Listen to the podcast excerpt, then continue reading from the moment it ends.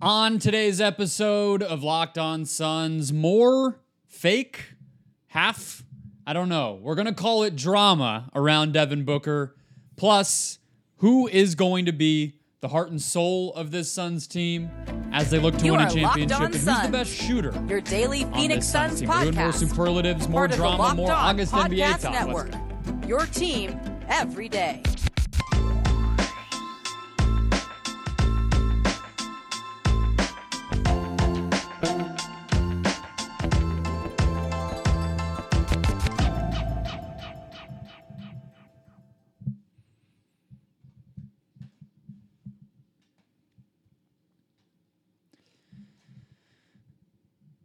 We are back. This is Locked On Phoenix Suns. We're part of the Locked On Podcast Network. I'm your host, Brendon Kleen, a credentialed media member covering the Suns for the past six seasons, a writer at Suns.com, and the host of the Just Basketball Show, wherever you get your podcasts. Happy Friday. We're closing out the week. Maybe it's Thursday when you're catching the show.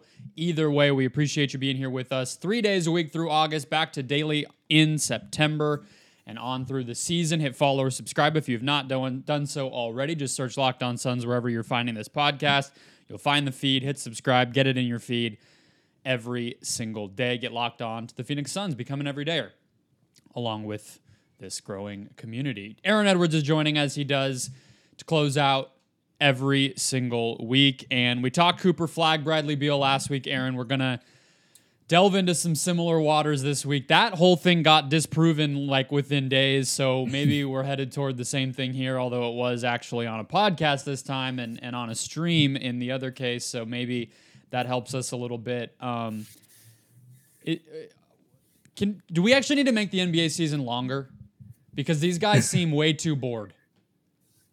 I mean, they're just as bored as we are. Like, I mean, they're millionaires, so I'm sure after you hit the Bahamas or whatever European trip you're gonna do that you had planned, it kind of is the same thing every day at that point. So I think maybe September is when they really start getting into the gym and getting ready and stuff. But I really think those first couple of months kind of just gets boring after a while, and you can see it now. If you don't have a pod, at least like some of the podcast dudes, they've been staying busy, but I think the ones that True. don't, they got to be bored by now. Yeah, Paul George is creating like a media empire already. He has this this big podcast, and then all of a sudden, uh, not all of a sudden, he's been doing streams.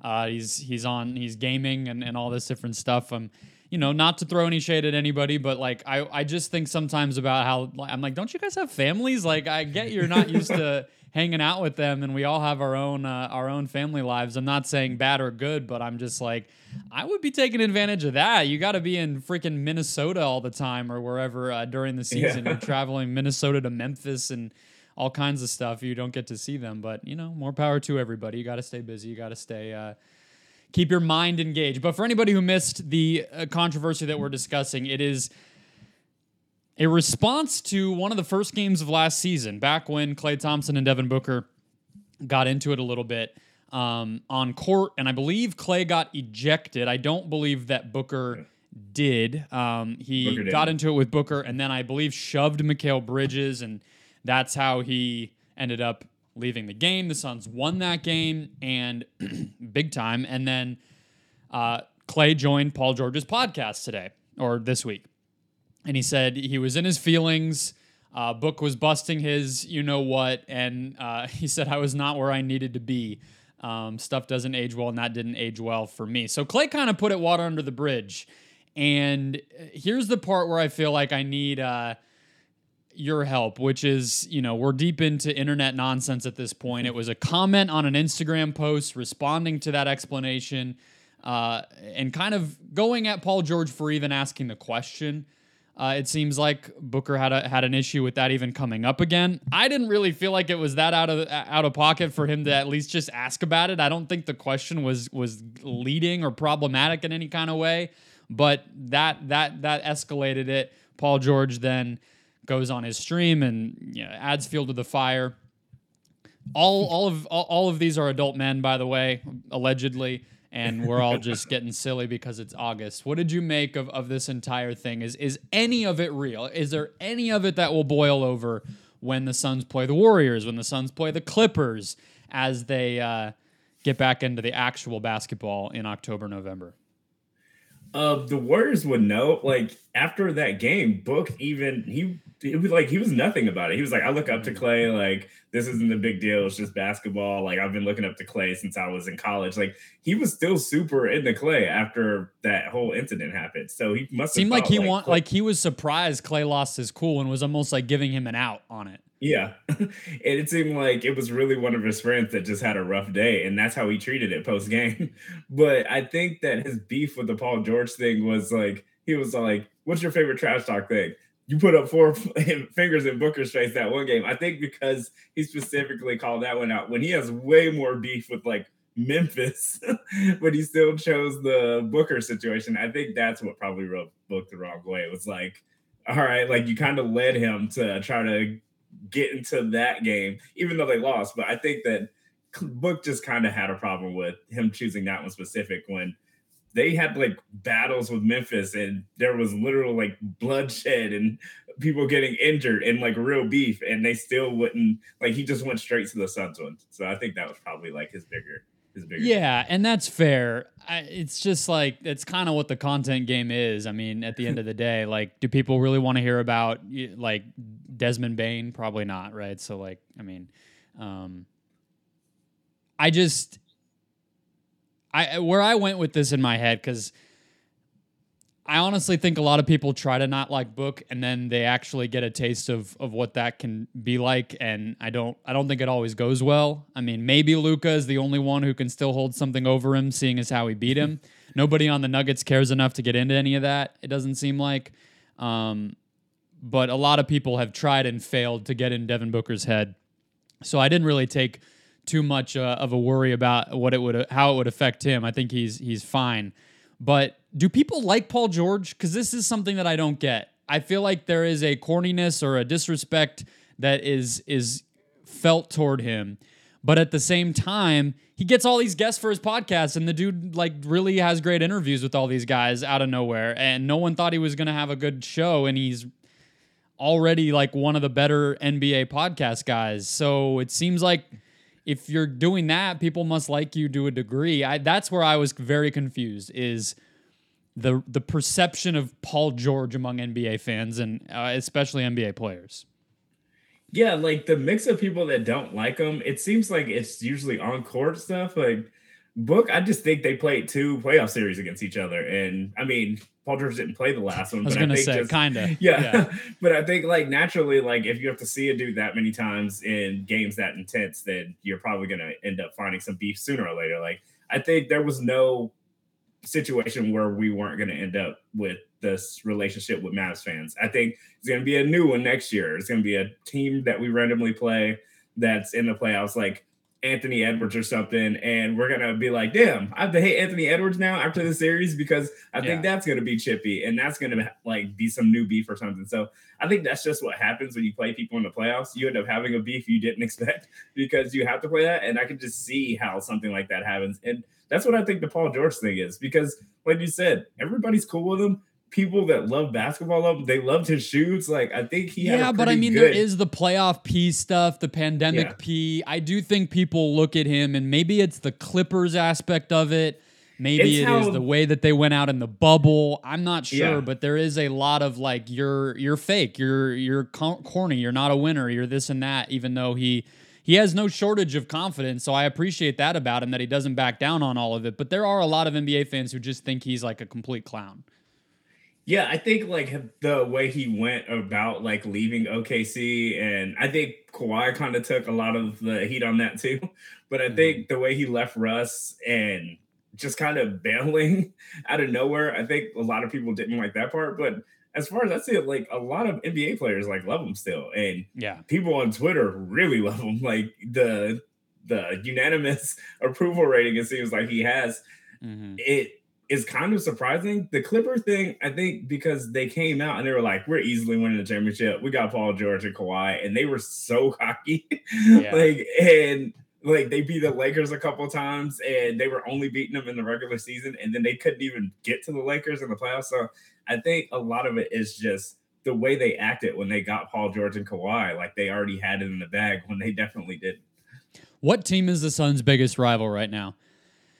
What's the team you're looking forward to from a chippiness, a, a baggage standpoint coming into an actual game when the when the season starts of any team? Let's just say in the West because it's probably not going to be in the East. Um, Dallas doesn't have the same team from before, so I don't think I think it's just Luka and Book this time. So just let them play on the floor against each other because it's not even. I'm the team we have isn't even the same team. I just yeah, it will true. never match up again. Like we can never get that L back because it's not the same team. They don't have the same team, so it's just stuck. Like yes, every time we beat Luka, that's gonna be fun, but these teams aren't the same anymore, so we can't get our lick back. That's that's over. But I think now it's just the Nuggets. Like I think mm. the Nuggets was still chippy, even though they did have the better team, and we just matchup wise, like we just couldn't match up with them. So I think reloading and doing that again while they still have the best player on the floor I think that's just going to be fun to keep watching. Like, I hope we get it again, and I hope that it goes the other way. But I can see that becoming a rivalry, not because like the chippiness or anything, even though Book is going to have some chippiness with anybody. So I can see beef coming up with whoever we play. But I think just skill wise and what it's going to come down to, probably like championship or bust. I think that that's going to be the one that I want to see at least. Absolutely. I think, uh, yeah, the, the Mavs, I have a hard time wanting to see that because, frankly, the way they play, I hate watching. Um, I just don't, I, I don't get entertained by that team anymore. It bums me out that Luka plays that style and he's so talented and everything. So I get it from a, from a, I mean, there's also the history with us uh, in Phoenix and, and Dallas, obviously, over the years and everything. But to me, it's the Warriors. I'm really excited to see, not because of this Klay stuff, but you add the Chris Paul element, you add the fact that Durant has not played there, obviously, still since he left uh, in a non COVID game. And that that environment, if, if we get it in the playoffs, especially, is going to be awesome. But I, I mean, that should be easily a Christmas game or a opening night game or or something like that right away because there's just too many storylines to not dive into it. Um, even if even if Book and Klay have made up. Uh, let's get into. honestly, we could just really geek out and, and call it a preview of the uh, Dan Majerle Hustle Award, which is that thing the Suns give out every year. Uh, but it, it's a bigger conversation than that. It's who's going to kind of be the the BS or be the the you know guy who takes it. I mean, in situations like these rivalry types of matchups, who's the guy who kind of wears that? Might be the same answer as the award. It might not. It might be more than that. We'll talk about it next, as well as the best shooter on this team, which is a bigger debate than it used to be for sure. First, today's show brought to you by Bird Dogs. We just got more gear from Bird Dogs. We love everything that they put out, but especially here in the Valley, the moisture wicking, sweat wicking fabric is perfect. The stretchiness, the breathability of these shorts and pants is exactly what we need. We are still struggling through 110 degree day after 110 degree day. Bird dogs make you look good. They stretch. They are basically like khaki looking shorts designed to fit slimmer through the thigh and leg, giving you a sculpted look, allowing you to move more comfortably. They do the exact same thing as Lululemon, but they fit way better. They look way better. Again, can can testify to that. Been wearing them for months since they came on, and they've been my uh, lifesaver during this hot time. Uh, you also can get a free white tech hat, perfect for golfing. Honestly, it's like a perfect golf hat, perfect workout hat. If you're outside, it doesn't attract the heat because it's it's bleach white and it has the Bird Dogs logo to rep it. Let them know how much you love their gear. You get it for free when you use the code LOCKEDONNBA or go to birddogs.com slash LOCKEDONNBA to make your purchase. That's birddogs.com slash LOCKEDONNBA or enter the promo code LOCKEDONNBA at checkout for a free white tech Bird Dogs hat. You will not want to take your Bird Dogs off. That is their promise. Keeping it rolling, let's talk grit. That's what you called it, Aaron, when we were prepping. And uh, I'll give the floor to you because – I'm curious how you mean it.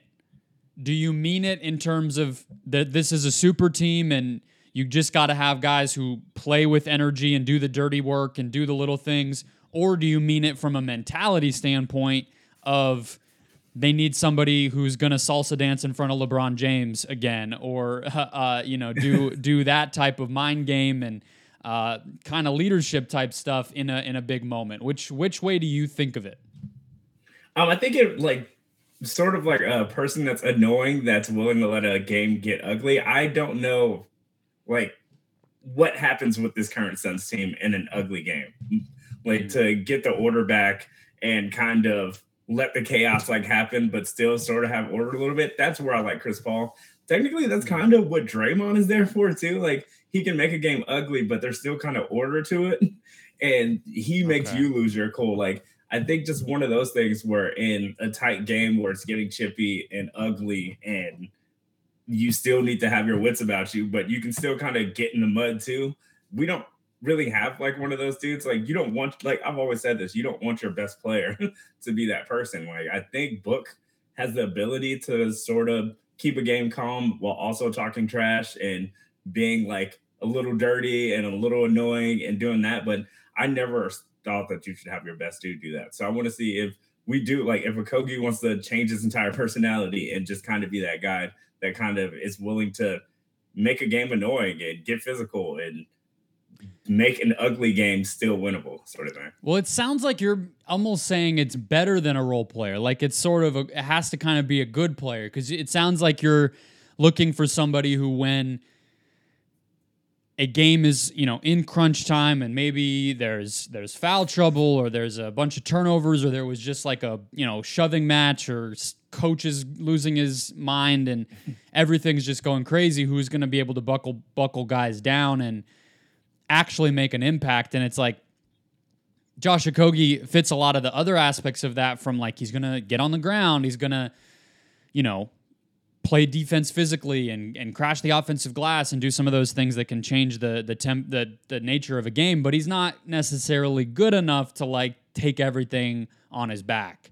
So it's almost like you're kind of somewhere between a role player and a star. I, so yeah.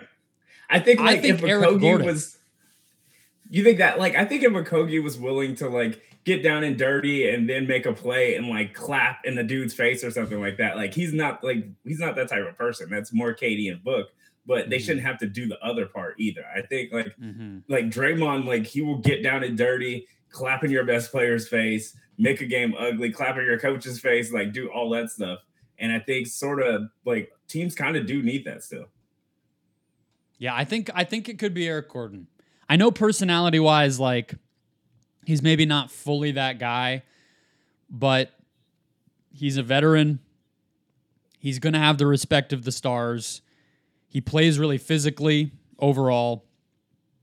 And I just don't think he's going to be worried about the nonsense of, of something like that. So he's the kind of he's kind of the guy that comes to mind where because the other part of it is like you're you already know who four of the guys are that are going to be on the court yeah. in those moments. So there's not exactly a lot of opportunity to mix and match here um, of, of as far as who that could be. It's not going to be Ayton. We don't need to get into it. It's not going to be Booker or Durant for the reasons you just said. I also don't think Durant's really like fully ever kind of wanted to mix it up in that way either. Not, and I don't mean that negatively. I just don't think that's how he approaches competitiveness yeah, on the court. Yeah. yeah. I think that first game with uh, with the new after the trade with Harden, everybody against the Sixers, that was like the one mm-hmm. time. Well, not the one time, but he picks and chooses when he wants to get sure. in that mode and kind of get under people's skin, but he doesn't do it all the time. It almost seems like he does it kind of when he's more like flaunting and flexing yeah. being like dominant, winning, you know, being up a lot. Like, you know, he got into it in that way with LeBron a time or two, but it was more like we're beating you, not like yeah. I'm just being a, a, an ass, you know. So, um, and then Beal just doesn't seem like the most expressive guy, period, off the court, on the court, whatever. So I, I don't exactly think you would expect that out of him. I mean, even those w- Wizards teams, he was a young guy then, but you know that was Kelly Oubre and like Marcin Gortat and like yeah. Nene who were who were doing that when he was on competitive teams back then. So yeah, it's a good question. Um, well, Crowder was fighting with people all the time. Like it seemed like he had just a little dust up with any team that we played against. And the last year, we didn't really have that. Like it was book every time, pretty much. and I, like I said, like your best player getting into the dust ups every time. It has to be like a dude on the outside fringes. And Crowder was a perfect guy for that. Just good enough to get hot, but also like a little far off to where he can make a game kind of dirty and get in it and be the be in the middle of the stuff, not be like on the outside of it. So yeah, like Crowder was good for that. But he, and if he gets ejected, no problem because yeah. yeah. it's just a role player, you know, kind of like starter caliber player at the end of the day. It's not a vital piece. I, I agree with you on the the star part though, because I feel like not just with Booker, but if if any team is in a situation where their star kind of has to take that on and the other team baits or gets the attention of or kind of gets a reaction out of that star, they feel like they won already. Yeah. You know, like they won the mind games already if Devin Booker is, you know, has a fuse lit all out of nowhere and and has his, you know, kind of loses his temper, even if he's able to keep it in check and there's no text or anything, like set that aside. It's also just a, a mindset thing. And they're like, all right, like we we're in their heads. We uh, their yeah. best player is like thinking about this when it's all kind of stupid and we're just messing with them, you know. So and like I Bruce agree Brown that it can't be with that. Denver. Like they had their dirty kind of get like the Lakers hated Bruce Brown. he was yeah. talking trash to them the entire time. He would come off the bench and get a couple good plays and then annoy them. But it was like to the point where if Bruce Brown gets ejected, pissing off LeBron or Anthony Davis because he did something like Denver's gonna take that. Like, and I think we need one of those stores. Like, yeah, like, yeah, if he gets ejected and he makes the other team mad, that's cool. But it's not our best player we're losing. And I think having one of those is really good. Are there any candidates besides Gordon and Okogie?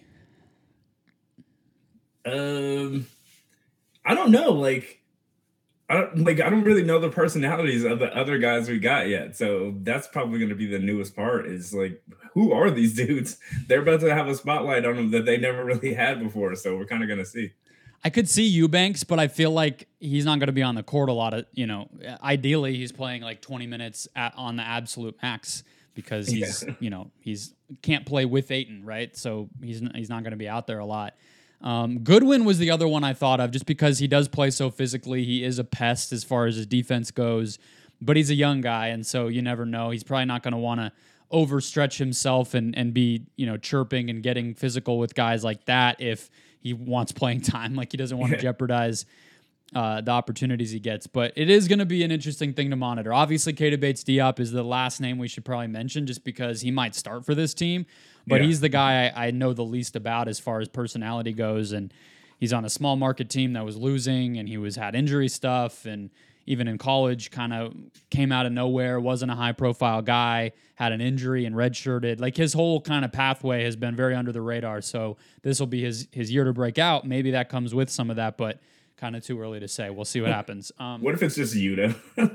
I mean, he's going to be uh, empowered by the superstars in a way that, that, I mean, like Goodwin and, and Yuta are the two guys who have like a a pal in the star group that they can yeah. rely on to feel a little confident going out of their way to do that stuff. Because Goodwin obviously has the relationship with Beal and and Yuta with with KD, but I don't know.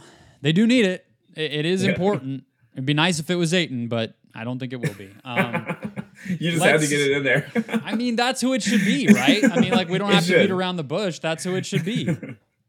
In an it ideal be, world, but... it's it's your center who's an athlete and a and a young guy and hungry and all that stuff. Like on a on a normal super team, the guy that looked like and acted like and played like Ayton, that would be the dude who who does this, but in, in this case, not so much. Uh, at least as far as we know, that could change. I'm open to it. We'll see. He's gonna change the narrative. He said it. We'll see. he said it. Uh, all right, let's talk about shooters because that's the other interesting conversation here. I even think before between Cam Johnson and Devin Booker, it was pretty interesting. But now you have Damion Lee is on this team, KD, Bradley Beal, Eric Gordon is on this team, Yuta Watanabe is on this team. Who's the best shooter on the Suns, and how do they maximize having? All of their shooters out there. We'll talk about that after another break.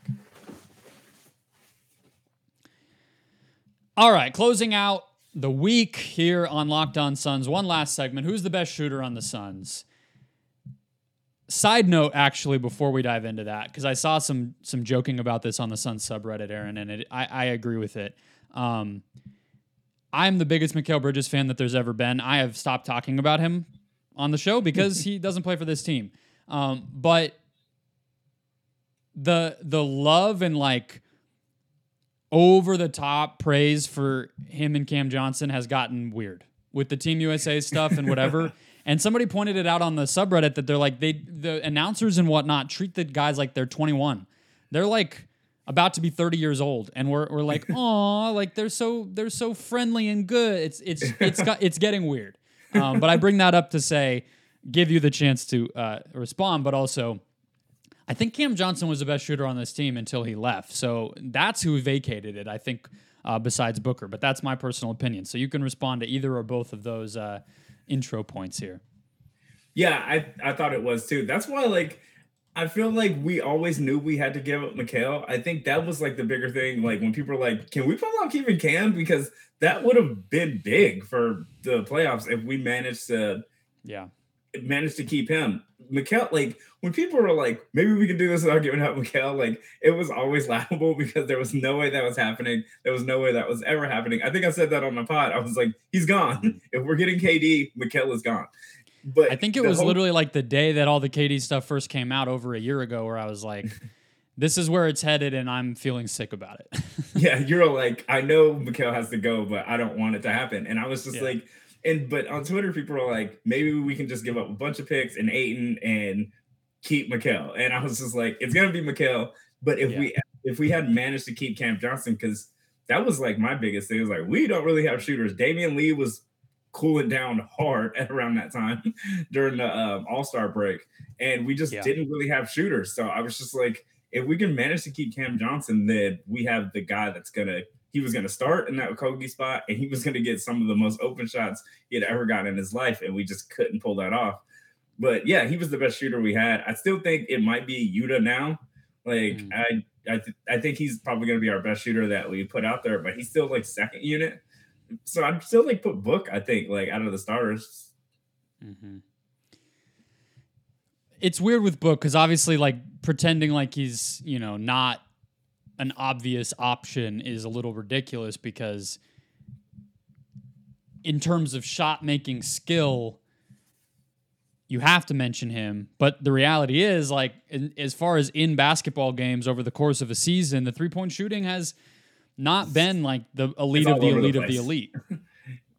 and it's rare to have like a superstar who does both like that. I mean, you're talking about like Steph and Lillard, and I mean, like even Harden didn't make a lot; he just took a lot, yeah. and so it ended up kind of balancing out. So that just, that doesn't really happen for one guy. But I mean, honestly, my answer, it's probably KD to me.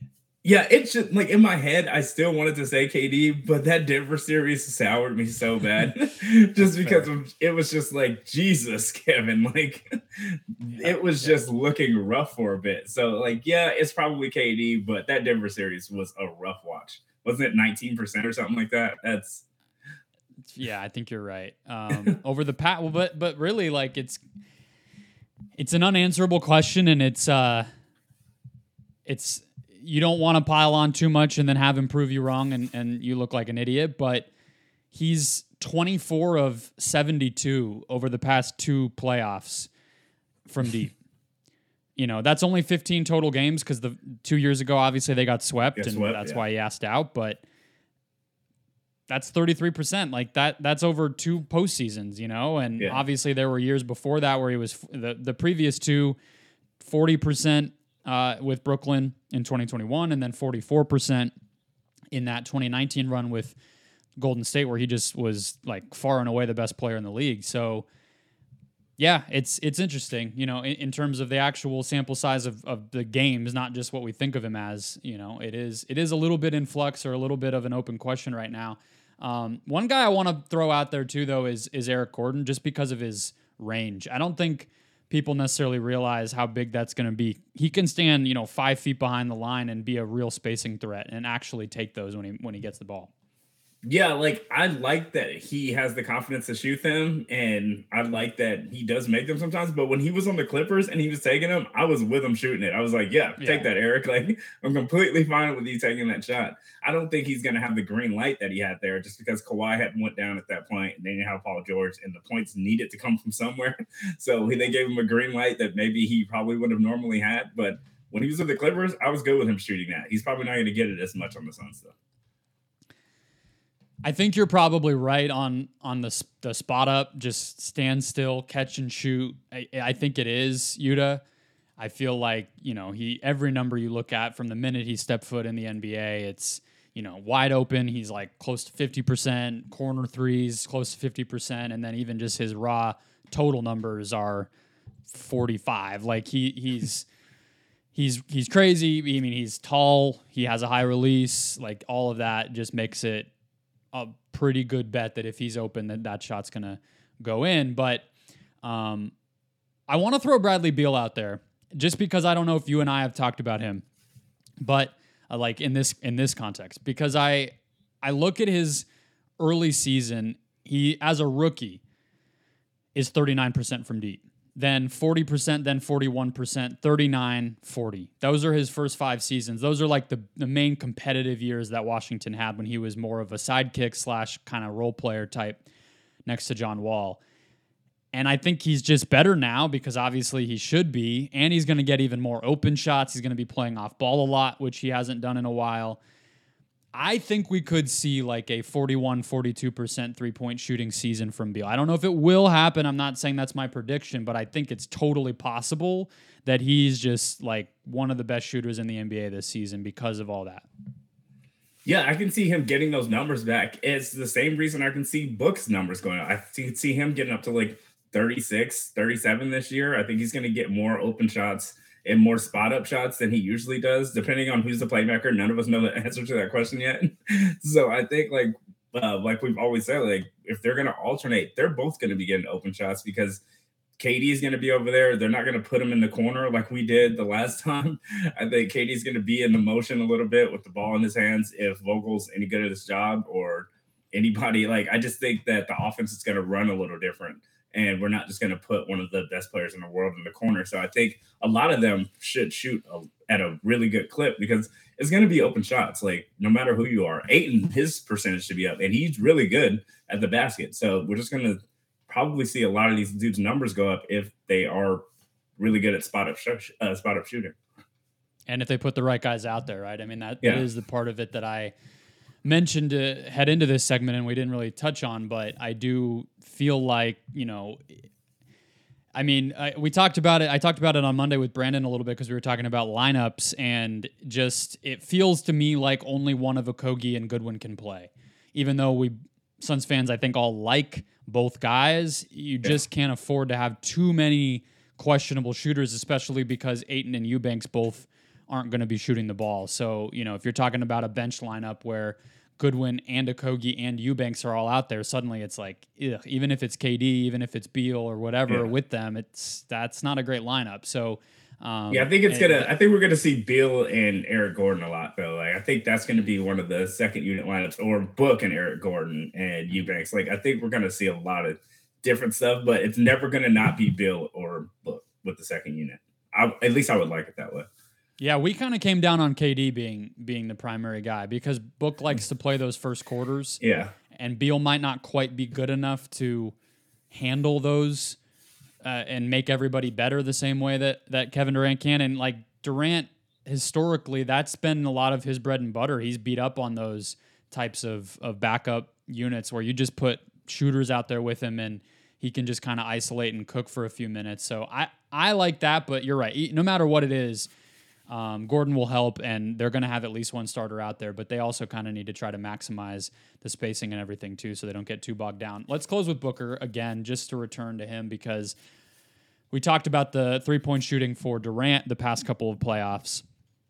Obviously, Booker last year was uh, a complete alien, 51% from deep in the playoffs on 61 attempts last year for Booker. But even before that, uh, the season where they lose to Dallas, which we thought of as you know a little questionable for him by the second round. He was so good in that first round, and he did have some good games in in the Dallas series too. The past two years for Booker, forty seven percent combined from deep in the postseason. So he turns it on when he needs to, and he's efficient and effective on those shots, um, kind of when it matters. But yeah, it's just a putting it together for the full season thing that is a question mark. We'll see what happens. Again, we'll see who has the ball because I think that will matter. But uh, the main point yeah. is the reason I wanted to bring it up is this team has way more shooting than they did last year. Yeah, I think like the book shooting thing, I, I think with the new coach and the new system and all that, there used to be like halves where you'd be like, Book hasn't shot a three in this quarter, or Book hasn't shot a three in this half. And then you're like, Book, what are you doing? Like, I get it, you're getting to the rim and you're trying to get to the line, but you would go entire quarters or halves where Book hasn't shot a three yet. So I think we're not going to see that much anymore either. I think that's kind of why his percentage fluctuates so much because he has to get like once he starts shooting them in like the third quarter, like he's played damn near a half a game already. So I think that yeah.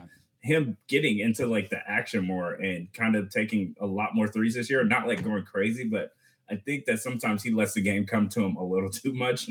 Yeah. and you realize that he doesn't take as many threes as a lot of people might think. No, he doesn't. I mean, last year per 36 minutes, he shot only six attempts, seven the year before that. He's never had a season more than seven and a half.